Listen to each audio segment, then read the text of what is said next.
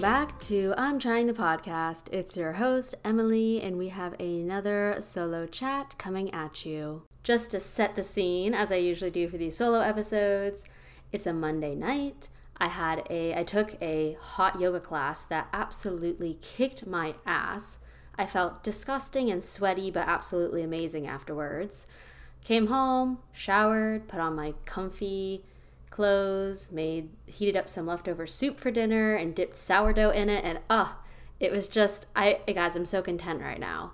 Um, it was a hard last few days, or not hard, but just kind of rough, emotional, mentally rough days.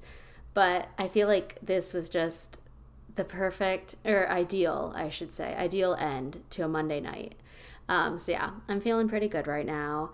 But I wanted to come on and chat on the solo episode about just something that I was jotting about in my notes app on my phone the other day. And I thought it was an interesting topic something that I've been naturally talking about more and more with friends and people on, you know, connections with Instagram. And it's the topic of triggers and frustrations in just rough times.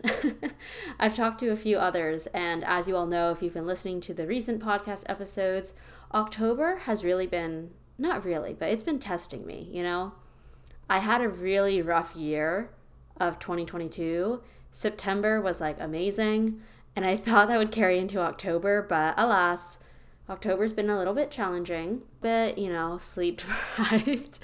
but we're doing it. But why why that all correlates to today's topic of triggers and frustrations is that this is honestly much more of a important topic and struggle than I ever originally gave thought to. And it's only been coming more and more into my mind and into my life in recent months as I've started to, you know, really dive into the work of feeling better in my mind, body, and spirit, right? Really honing in on my mental and emotional health for once in my life. and so I've listened to lots of podcast episodes, I've read books, you know, I've I've gotten all the resources and I've listened to lots of things, but now it's been about formulating my own thoughts and realizations and things to share about the idea of triggers and frustrations and all of that. So let's dive in. I'm going to have a little bit of my backstory of, you know, my experience with these things, also how I'm working through it, what's been coming up for me, and then any resources that I do have. So stay tuned. It's not going to be too long of an episode, but I do think this is an important topic to think about. And hopefully, you listening to me ramble on about it, uh, for, you know, provoke something, not provoke. I don't want to provoke you. Hopefully that prompts something, uh, you know, in your own mind and gets you pondering and thinking about it. So let's let's dive into that. So to start out, I'll say just straight off the bat, I have a shorter temper. I think, um, which has always been kind of interesting because I can be very patient, but I can also be very impatient. I'm very quick to temper, or I have a very slow burn, and then I have insane outbursts.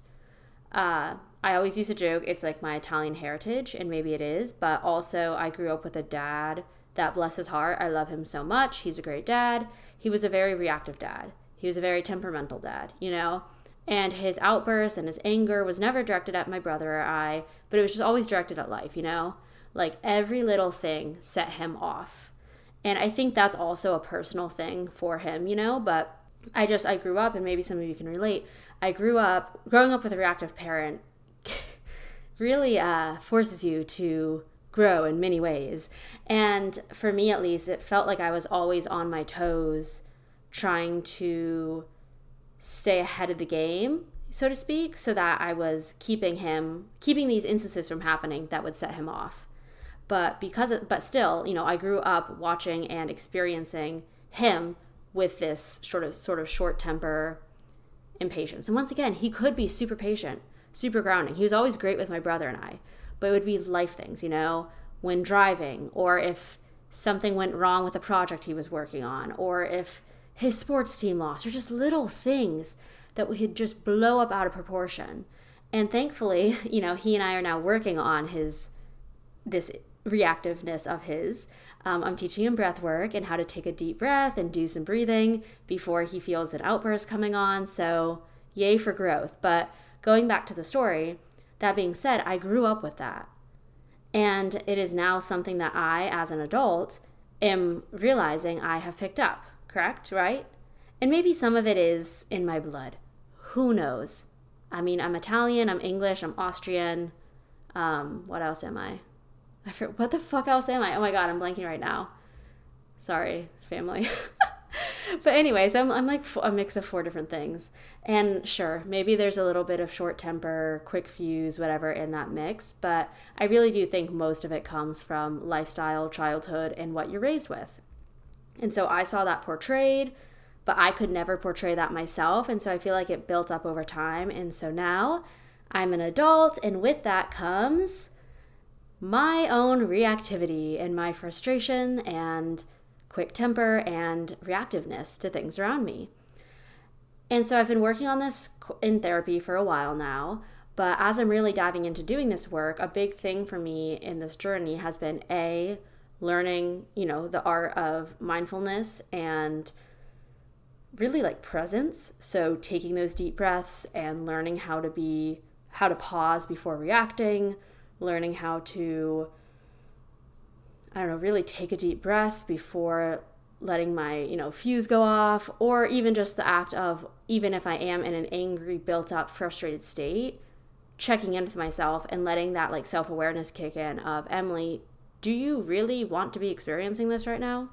Like, you have a choice in this moment. You can choose to stay mad and frustrated and angry and triggered, or you can choose to take a deep breath, step aside, go outside, use any of your coping tools to remedy this situation. And so, right, those are all things I'm working through. And I can talk about those a bit more too. But um, going back to the trigger part of it, one one of the more tangible, like physical things that I've been working on lately is understanding what physical triggers are setting off my reactive moments. And I found that a lot of this is happening here at home for me in my apartment. I live alone with my dog and my three cats, so not really alone. There's always somebody by my side. But regardless, I have a pretty good sized space, so it's not like we're all like cramped in on each other. But still, still that being said, I find myself getting so frustrated and reactive and just triggered when I come home. You know, usually from work, or even if it's just been a long day of working from home. And it was just, it's starting to bother me because I know this isn't me at my core. I know I just I have this deep knowing and feeling that like this isn't me. It's something I've picked up over time. It's something I've picked up from, you know, my childhood. And so I really do want to do the work and find a way out of it because I I don't want to live like this. Nobody wants to live like this where you feel constantly triggered and reactive and worked up and all that, you know? Beyond the more mental, emotional side of things that I'm working through, I want to share about this physical practice I've been doing lately that's been super beneficial. And I was talking about it with a friend the other night and she was like, "Oh wow, I never would even I never even thought to do that and I wouldn't think to do that, but now I might try." So I thought it might be worth trying or sharing. So, what I've been doing is that I've been walking through my apartment or different parts of my apartment, you know, kitchen, living area, bedroom, bathroom, closet, whatever it is. And I would pick an area pick a night where I was feeling like a little bit frustrated, a little bit triggered, you know, just kind of off. And I would ask myself, what is triggering me in this room? What is a possible frustration that could occur? And what I mean by this is now we all know how this happens, right? Something bigger is causing the issue, but for some reason, it's the fact that your clothes are on the floor, or this isn't put away, or the countertop's filled with stuff. It's the little little things like that that set you off, right? Like you're simmering and brewing inside with whatever inner turmoil is actually happening, but what actually causes the reaction, what actually causes you to scream fuck and to want to punch a wall and just be filled with this like frustration, anger, whatever it is, it's those little things. Or it's how you have to open this door and bend down and do this just to get the cat food, or how you have to push this aside and put that there every time you sit down to eat, right? It's these little things that just push us over the edge. And so I've been calling those triggers. I think we're much more used to like mental, emotional triggers, right? Like for those of us with body image issues, if somebody comments on our appearance or how we've changed or anything like that, our body shape, that can be triggering. Um, you know, if you have depression or anxiety, certain phrases or instances can be triggering. And then if you just live with general struggles, I think any of us can relate to these physical triggers, as or so I call them. So, for instance, the one day I was working in my closet and I said, What triggers me about this room? What frustrates me when I'm in a bad mood? And what usually causes me to just be like, fuck this? And I noticed that there were a few little things, right? And the one was how in my closet, in the one corner are the cat litter boxes, which is unfortunate, but I have no space else in my apartment. Thankfully, like I use a really good litter. And then the other half is all my closet, right? And I hated how every time I wanted to get to my t- this like big open section where I keep a majority of my clothes, I had to cross over like this walk this little area and the cats would always spill litter there and then the litter would get my feet and then that really agitates me because I'm sensitive to sensory things. like feeling. Like I am very sensitive to certain feelings or like things on my body or like touch, touch stuff. Like touch touch sensory can really be a hit or miss moment for me. And so I've put carpets down. I've done other things to help control like the litter issue, but it would still frustrate me every time I had to walk over there and get litter on my feet and then like I yeah, you get the point. And so I thought why not shift? I have this other big open cabinet space where I just held like household goods, you know, like towels and toilet paper and all the like extra stuff and shoes, whatever it was. And this was just the natural layout I did when I first moved into my apartment a year ago. And I started to think, I was like, okay, well, those things could truly go in other places of the apartment, you know, like they could go in that cabinet in the bathroom and that could go out actually in the closet in the living room and then if I clear those shelves, I could move everything over here so that way I don't have to walk across my closet. I don't have to worry about getting like litter on my feet and then I won't have that sensory issue pop up and trigger me. And maybe this might be a very specific niche example, but it's it's an example. And everybody's example is going to be niche and specific to them. So I'm sharing this just to show you like how specific you can get with it. In another instance, in my bathroom, um, I I always, you know, if I put on like shorts and a t-shirt in the morning while I'm doing my morning stuff and then I have to get ready for work, I don't want to put those clothes back in my closet because, you know, I'm wearing them for the day. So I'd get ready for work, change my outfit, and then before I would always just keep those clothes on my bathroom counter. But it, I realized when I asked myself that question of what's triggering me about this room and this system, I was like, I hate clothes on the counter. Like I hate how it's taking up space and sometimes they get wet from the sink and then like they having them there covers up and takes away space from all my like makeup products and skincare and then it's just so crowded and you can see how I was starting to like spiral, right? And how that like little thing of my clothes being on the counter, just like one pair of shorts and a t-shirt was causing me agitation. And this was agitation that would happen every single time I was in an off mood and had to go into my bathroom and be around that counter space. And so it hit me the one day. So when I asked myself that question, I thought, well, let's just put a hook on the wall and I'll hang my clothes there, my comfy clothes. And then that way, in the morning, when I'm changing for work, I put my comfy clothes on the hook. And then when I come home from work, I put my work clothes in the, you know, laundry bin and then I get my comfy clothes off the hook and voila, problem solved. And I know it might sound stupid simple, but I swear, like, if you're like me at all, in which you just you have a lot going on in life or maybe you just have a lot going on inwardly these little things can just truly make such a difference if they are consistently agitating you triggering you xyz and so i'm i'm currently i'm continuing this process and i'm trying to work through like every room of my apartment but it's kind of slow going because you know, finding these solutions sometimes is free, you know, it's just about rearranging things, but other times it is about like investing in equipment, you know. So for my bathroom and closet, I had to get new storage bins to organize some things. I got hooks. I got a new little like bath mat thing to help with water spilling from my shower. I got some more organizational things. And, you know, so it added up to about a $100 on Amazon. And I don't know about you, but I, you know, I make good money, but I also live in Austin, Texas on my own and I'm paying like 2000 in rent. So, extra money, I I do budget sparingly. And so I kind of met my quota for this month of how much I wanted to spend on extras for Amazon. So now I will wait until November to start organizing and sort of doing this like process with my bedroom. And then I hope to move on to my living room in December and so forth, you know.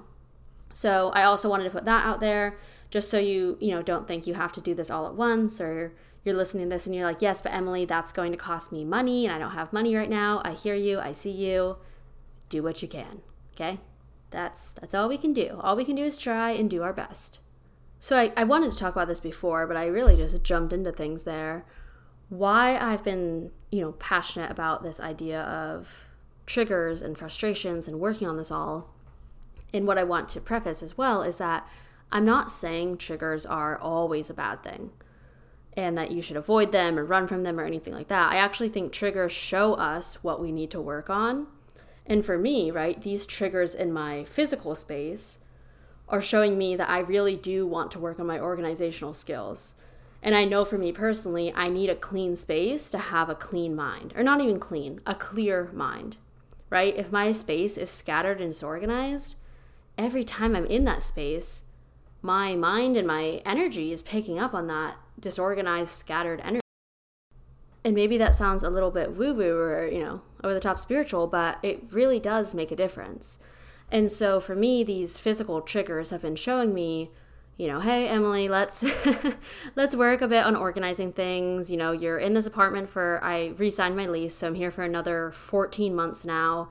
Like it's about time that I take time and money to invest in pieces and systems that are going to keep my space organized, more clear, and hopefully help me with this like overwhelm trigger sensation I'm having.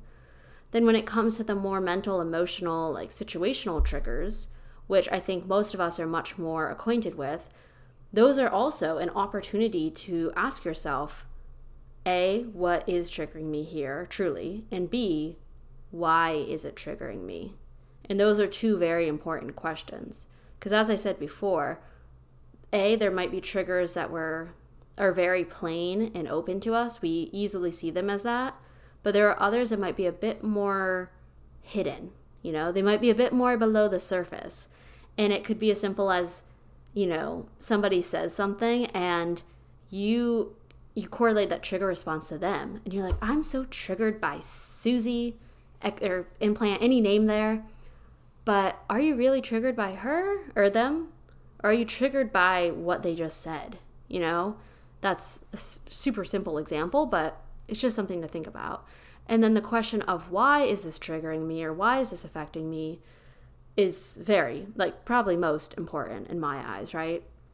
Because that correlates to so much more. I mean, once again, the more surface level ones of something I think a lot of us have experienced, right? Like comments about weight or body shape or body size or appearance or career, things like that can be triggering.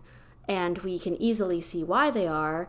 But then there are other things, right? Like I oftentimes get triggered by I don't know. I found for a while I was getting triggered by very specific questions. Like my family would always ask like, "So, what are you up to now?" or like, "How's work going?" or like, "What's what are you doing? What are you up to now?" Right? And that seems like a harmless question.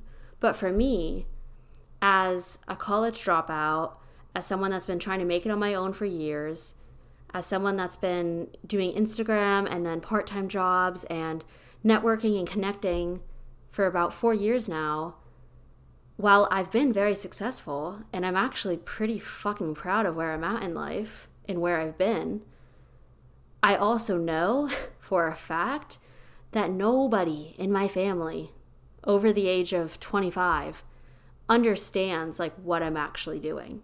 And, you know, I've heard the comments in passing, and I, I know it's like that mindset of like, oh, that's sweet. You know, she does social media and she works at a restaurant and blah, blah, blah. And so I internalize, internally get triggered by that comment question because of my own internalized, like, limiting beliefs and fear mindset, right? Because I, I know I'm proud of what I'm doing, but I still feel this sort of unease that, like, I have to explain myself to others and that I have to show and explain that like what I'm doing is actually important and I'm helping people and I'm working hard and I'm actually working on really cool shit, you know? And that I'm making my way in the world without the normal societal standards and constructs. And and while I know that, I just still feel like I have to explain that to others and show that to others and prove myself to others. And so they ask this question, and who knows where their intentions are with it but it, it gets so triggering to me and it took me a while to realize like oh wow that's because some part of me still feels like i need to show show up for them and that i need to prove myself to them and that i have to you know make it sound like i'm making it in the world when they don't understand. So that's just one example of how something could go a bit deeper than you might originally or initially realize. And you know it takes time and instances to really hone in on that and discover it but it is important to realize. And so beyond all that being said i did want to share a few more of the sort of mindset mental health emotional health practices i've been doing to work on this experience and situation as well as i mentioned before one of those is the art of pausing. and I think I talked about this in a, another solo episode as well. But as I've been working through my breathwork certification and entering like re-entering meditation and yoga into my life, I have been finding my finding myself a lot more grounded and calm. And because of that, it's been easier for me to hone in on this sort of pro- practice of pausing. Like I said, I've always been very reactive saying the first thing that comes to mind, doing the first thing that comes to mind, almost like impulsive to a sense, especially with like buying or decisions or saying yes to things. But I have learned over time to incorporate that practice of pause and to take a moment to reflect, to think, to just breathe and let yourself decide from a very intentional space. And as I said before in another solo episode, sure, there are times where you're just shooting the shit with a friend and you're just letting your like your tongue's just rolling. You know, you're just saying, you're just speaking, you're channeling, you're flowing. And that's great. That's amazing. That's uh, phenomenal. Same thing goes for movement, right? Sometimes you're just in the mood and you're going and you're hustling, blah, blah, blah. But then there's also time to invite that space to pause. And specifically, when you are experiencing these moments and situations of frustrations, you know, anger, triggers, unease, whatever it is, those are the moments in which it can be really easy to get caught up in the moment. You know, and you just kind of find yourself on this hamster wheel. And I really think the emotions I'm talking about here, we we all know how quickly they can spiral out of control. You know, and how if you don't really take the time to pause and work your way out of it, they can last hours, they can last days. They can, you know, really make an impact on different areas of your life if you don't do something to really put a pause in place. And so lately when I do find myself in those reactive stages and states and emotions, I've been trying to find that awareness within me to pause and to check in with myself. What's going on? Like, Emily, what is happening right now? What's hurting your heart? What is on your mind? Do you want to stay in this state of frustration, anger, trigger, whatever it is? Or do you want to pause and try to work through it? And I never want to stay in it. I mean, maybe some part of me does. I think we've all had those times where it's easier to stay in a low emotion than to do the work to get back into that sort of high vibe mindset or even neutral, right? my mom always used to say it's easier to smile than frown. And I always used to bargain, like, or barter, like, no, it's more natural to frown when I'm upset than it is to smile, right? And we both have our truths there. It's not about being toxically positive, but it's also about, you know, about how long am I going to pout about this? How long am I going to be angry and furrow my brows, you know, and stomp around, right? And yeah, it's important to feel those emotions. Let yourself have them for a bit. But where this used to be something, you know, I'd get in this state and I would stay in it for like a full day. And I'd be just angry and fuming. I'd come home from work and every little thing would set me off. And, you know, I'd, I'd yell at Timber for no reason, or I'd slam a door, or I'd just be huffing and puffing and just, I don't know. It's that's not how I want to be it's one thing to do that for an hour or two and just let yourself feel an emotion, but it's like, are you working through it or are you just shoving it down? Are you just staying stuck in it? So these are just all important things to raise awareness about, ask yourself about, bring up in therapy, like journal about, whatever you can do. I just want to bring, I want to raise all of our awareness around this thought process and this this experience, you know, this human experience. And I'm not perfect. I still have days where I'm just so pissy and, you know, I get mad at my cat for jumping on the table while I'm trying to eat, you know, because I'm just so spent and her jumping up there and trying to steal the avocado off my plate is just the last straw. And I'm like, get the fuck away from me, please. And then later I feel bad, you know, because she's just a clueless little fur baby she's not clueless. She knows exactly what she's doing, but you know, she's just an innocent, sweet soul, and she doesn't deserve me my angry outburst, right? But, you know, I have that conditioning from childhood. I have that conditioning from other societal things, so I don't know, guys. I think I think a lot of us probably experience this, struggle with this. I don't know, maybe not. Maybe maybe I really am just an inner bitch, who knows, but I am trying and I am doing the work and I'm I'm working through it. And so if you are too, I hope this episode, this chat brings you something to think about, gives you some relief. Um, yeah, I'm sure I could probably take this a few more directions and keep going, but I'm actually starting to get a little bit tired.